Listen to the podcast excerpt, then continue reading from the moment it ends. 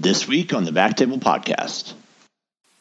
In our shop, and, and I'm sure Sabeen is probably similar for you, I'm always trying to look at how do I streamline this? How do I make this, you know, the fewest possible decisions, you know, as far as picking out what I need to do the case? Because at the end of the day, you're obviously moving really quickly.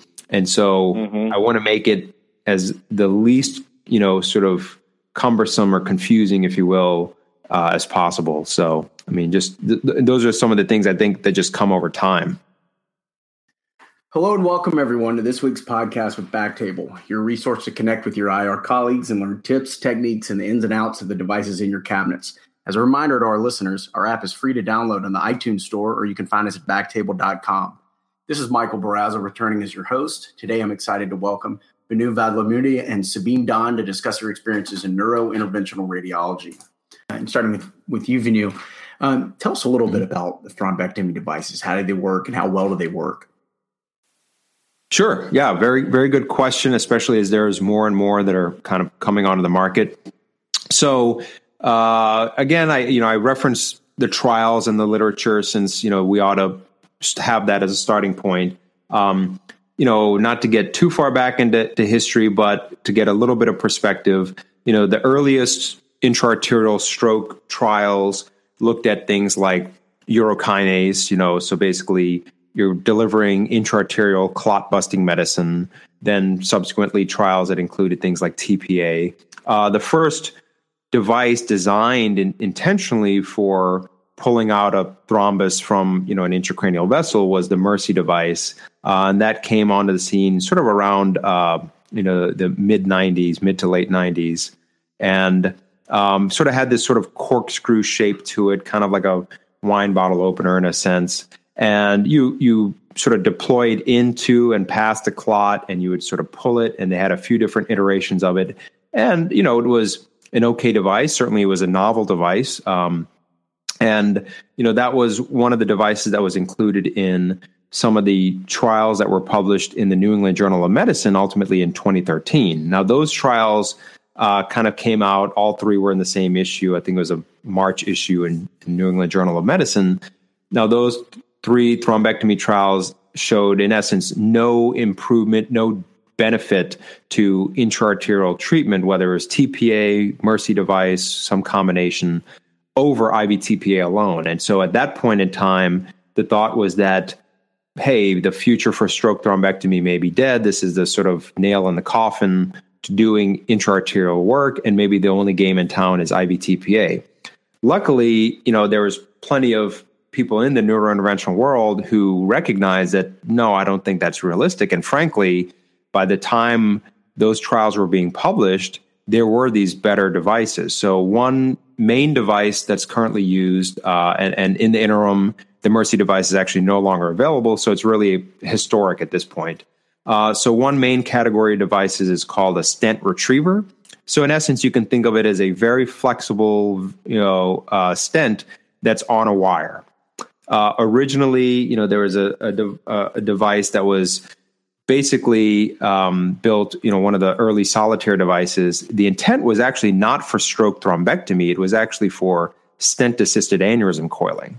But uh, you know, some of the early pioneers in, in stroke thrombectomy looked at it and said, well, maybe I can use this to actually physically grab a clot and pull it out of the brain. And, and there, and, and from there, it really, it ended up working like that. And so they've revised those devices to really specifically suit that purpose. So at this point in time, the, the two devices now sort of a third, but the two main ones that are on the market, uh, one is the solitaire device, which is through Covidien, which is under now uh, Medtronic.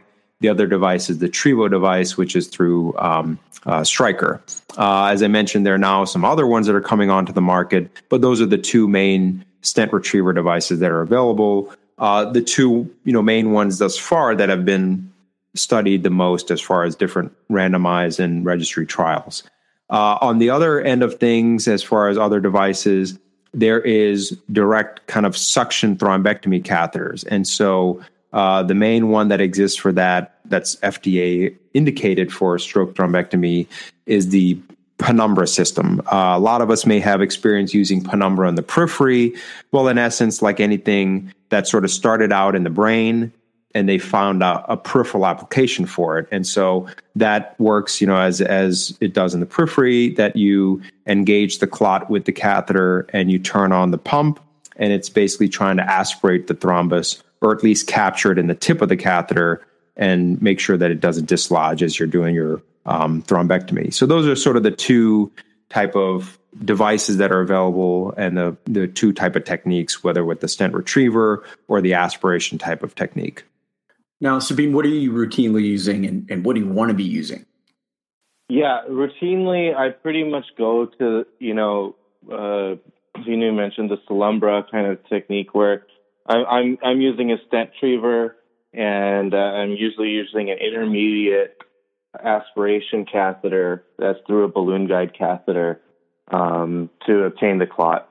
Uh, sometimes I'll go directly just with the stent retriever and the balloon guide, and uh, if it's something more straightforward or more proximal. But usually, if it's a distal M1 or M2 clot, I will go with the Solumbra, and I tend to get that quite uh, quite effective. Get, get good results with that. And I, we use Trevo and Solitaire.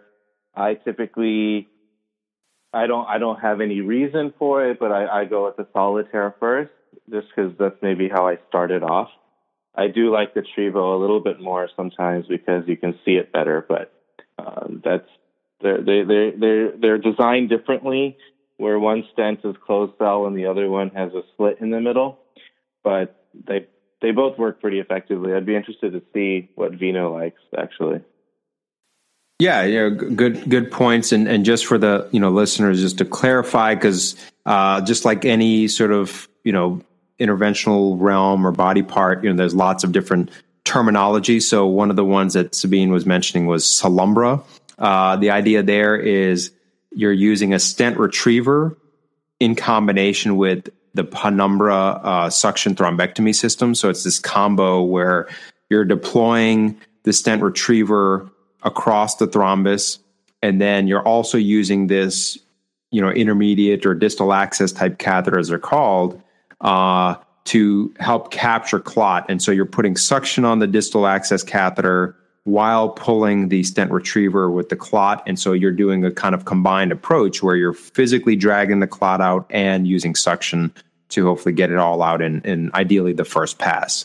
Um, as Sabeen also mentioned, the Trevo and the Solitaire do have different designs. Um, to date, there's no study that shows that one is superior to the other. Um, but the the Trevo is a closed cell design. Uh, I agree that it is nice that it's um, more radiopaque, uh, which is nice to see, especially when you're using the smaller devices. Um, the newest iteration of the solitaire device um, has additional markers on there so you can kind of see exactly where the uh, device is de- being deployed. Uh, so that's some improvement they've made on their end. The solitaire device is this sort of um, not closed cell design. And, and in fact, it sort of folds over onto itself, as Sabeen was mentioning. It sort of has a, a slit, if you'll call it that, down the middle. And so when it's confined, it actually sort of folds onto itself almost like a burrito. And when it's deployed, it opens up, you know, with, with the stent-like capability. One of the differences from a nuance or technical standpoint with the Trevo over the Solitaire, the Trevo, because it's it's a closed cell design and it is a a, a tube, you know, kind of like any other stent, um, you can do a technique called push and fluff, where you actually unsheath the stent retriever through the microcatheter, but you give it just enough of a little bit of a forward pressure to help those cells further incorporate into the clot. And hopefully, the idea that better clot integration to hopefully have a better, you know, first pass success with your thrombectomy. With with neuro, just like every other, you know, system that's out there, you know, PAD or otherwise, um, you know, there's there's just so many great tools. I mean, the the degree of innovation and manufacturing is outpacing, you know, what we can sort of figure out. And so I think sometimes you have to just sort of look at well, what's out there. You know, for example, there's two different balloon guide catheters, there or three technically. You know, the MERCI balloon guide, although I think they're going to take that off the market, you know, soon enough because that's owned now through Stryker. Um, oh yeah, and that's an eight French balloon guide. Uh, but of course, they have their Flowgate balloon guide catheter, uh, and then the you know EV3 Covidien um, cello balloon guide catheter, and that comes in six, seven, eight, nine French. And so, do I really need to have an eight French cello balloon guide catheter and an eight French Flowgate on the shelf? I don't know. In, in in our shop, at least, you know, no. And and frankly, I'd rather make it easier for myself and the staff, and just say, if there's a balloon guide catheter, there's literally only one option. You know, um, the I only agree. other option in terms of access might be hey, they have a really nasty looking type 3 arch. I don't think that balloon guide's going to get there, but I'm pretty sure a Neuron Max will get there. No, I agree. I mean, also with the cello, I mean, there's all these other things you have to keep in mind, like a arc or, or a lot of the intermediate catheters won't fit to an eight French cello, but it'll fit to Right. a nine, and then but that'll fit to an eight French flow gate. And there's all these things that Yeah. then you have to think of your access below. I we actually put an eight French sheath, short sheath below. I don't know if you do that.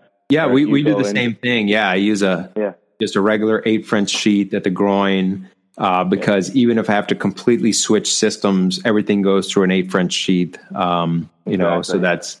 Uh, but I know some some guys who are out there, and, and we used to actually do this even in um, my fellowship. Uh, w- would always put a nine French sheet then because you could slave off of it to do blood pressure, ma- you know, management during the case. Um, Oh, wow. You know, whether with anesthesia or whatnot. And so there's, and you can still close it with an eight French angioseal. Yeah. Um, Yeah. You know, so there's those sort of technical nuances. And then there's sometimes, well, do you use a long sheath or a short sheath? I mean, there's like so many different variations. And that's what, even for not just doing stroke, you know, myself, but, you know, and just talking with other people who do it, you know, you pick up on ideas and tips and, you know, some of the things that seem to work for them. Uh, and, and so I, I, I think that it, it's very helpful, but at the same time, at least, you know, uh, in, in our shop, and, and I'm sure Sabeen, is probably similar for you. I'm always trying to look at how do I streamline this? How do I make this, you know, the fewest possible decisions, you know, as far as picking out what I need to do the case? Because at the end of the day, you're obviously moving really quickly. And so Mhm. I want to make it as the least, you know, sort of cumbersome or confusing, if you will, uh, as possible. So, I mean, just th- th- those are some of the things I think that just come over time. Yeah, I mean, I would say the challenge I have is when I first started uh, learning stroke two years ago. We, uh, my guys did not really use the balloon guide. We were always going up with a shuttle and Mhm. intermediate catheter, and then you know our our other guy started with us about a year ago, Xiao Pao Lin, and then the data also came out with the balloon guide catheter. So then there's been a shift to start using balloon guide, but when I'm on my own, sometimes I was like, ah, you know, I'm just so much more comfortable with this Neuron Max or shuttle. Right. So I go to this balloon guide, you know, but yeah, I mean, these are the little things, and then learning all these different balloon guides and all of that. It's just it's hard when you have so many choices, and it's funny in our in our neuro cart, eh, as opposed to the rest of our lab, we have multiple choices. We have both Solitaire and Trevo. We have Mhm. these different intermediate catheters, and we have all all these things, and it just makes kind of the decision making a little bit hard. Yeah. And I'm getting the patient in the table. I'm like, okay, what do I want to open up? Do I want to go with my standard shuttle or, or Neuron Max, or do I want to go balloon? And that's just wasted of wasted time thinking, where I can, you know, just be helping setting up the case, you know. Right. Yeah. And, and, and I mean, um, again, one of the sort of papers uh, in the literature that sort of helped push me in that direction of sort of eliminating as many choices as possible uh, was the group that's based out of Brown, uh, McTaggart, and uh, those guys there. They came out of the paper in JNIS. Uh, basically, they evaluated their process and they did sort of lean metric kind of analysis. And so they found that they were making, I think, something like 13 different decisions, you know, to do a stroke thrombectomy.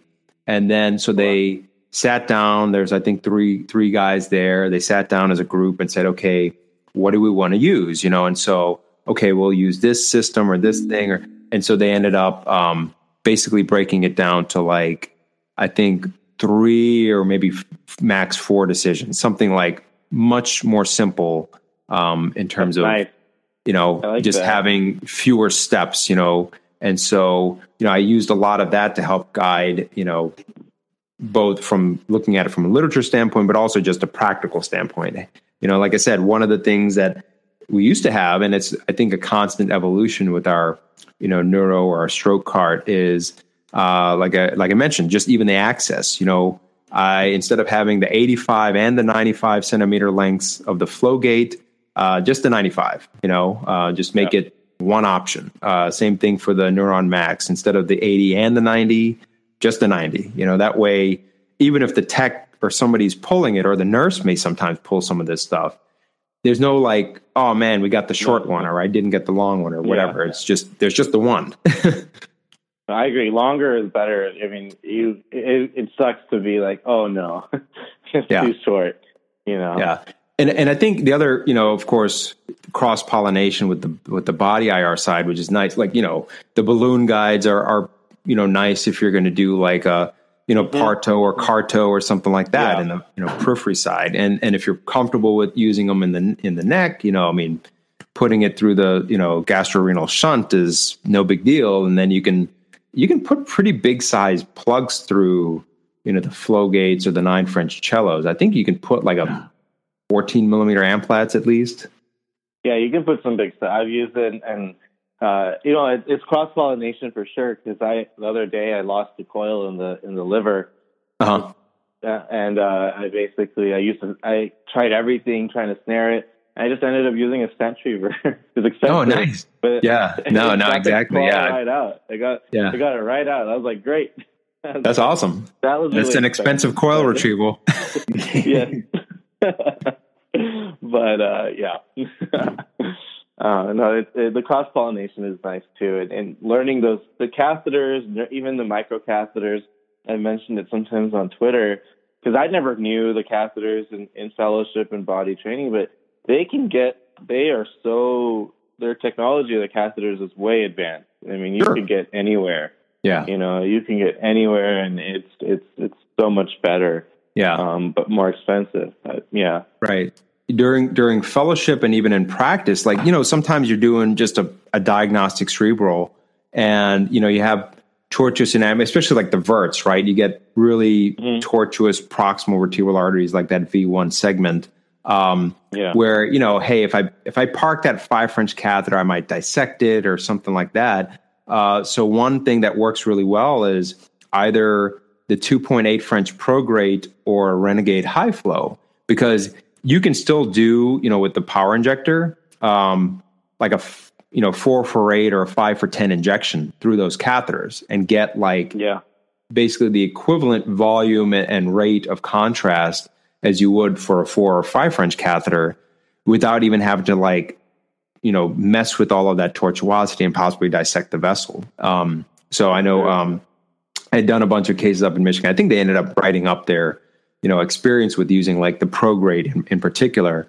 And so one of my my co-fellows was a neurosurgery guy, and so same sort of thing. You know, he was pretty familiar with some of the like neuro exclusive devices, but then when I start talking about Progreat microcatheter, which obviously we use in the visceral all the time, he's like, I don't know what that is, but that he like immediately became like a fan of that. He's like, oh, this is so easy. It's like built together, and you just get it up there, and you can do like a that's awesome. diagnostic level Yeah. injection, you know? And so I, I think that's where, you know, certainly at the trainee level, you know, um, and especially the fellows, like hopefully they, they, you know, can spend time with, with, you know, the neurointerventional colleagues and, uh, you know, get comfortable as we were talking earlier, just at least with cerebral angiography, um, Yeah, and maybe something more than that. Yeah, I mean, it's a shame. I know, you know, Northwestern has a very good neuro IR program. Um, you know, I know one of the yeah guys, one of the radiologists who's there, Sameer Ansari.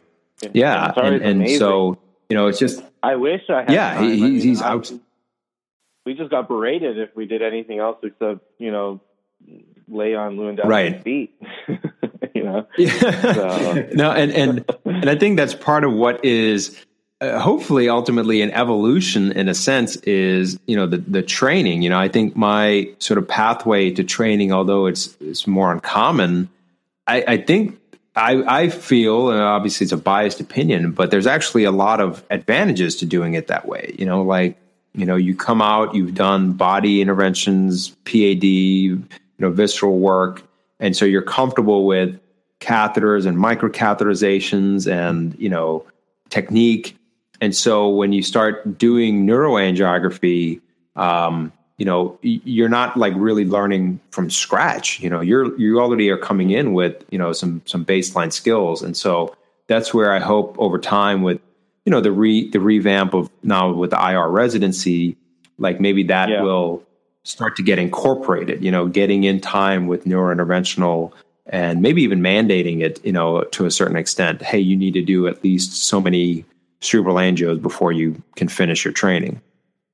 I think that'd be a good, great idea. Yeah. Uh, you know, we kind of the one thing I, I just thought about while we were talking during this discussion was that, you know, Venu brought up the different societies and and you know coming as a body trained person doing stroke or doing neural intervention or the other way around. I mean, I think there. I think one point as far as as undergoing training and being comfortable with these procedures is you definitely want to be involved with someone who knows what they're doing and learn it from them. I, think doing a stroke, if you did not have training and you just learned about what to do, I think it would be really hard and you might put the patient in harm. You definitely want to be either scrubbed in or, or watching, observing someone who's, who knows what they do. And, and I had the opportunity, luckily, to do that with all my other partners. And I learned so much that I don't think I would have learned by just reading about it or even watching videos. So uh, it's it's something that I brought up to the SIR to the stroke course that you know I, I think the stroke course is great, but it would be nice to have some sort of maybe national training, you know, or some observation thing where people can see procedures that they're going to be doing them in their practice, especially in the smaller hospitals. Absolutely. That's something I thought about. Yeah.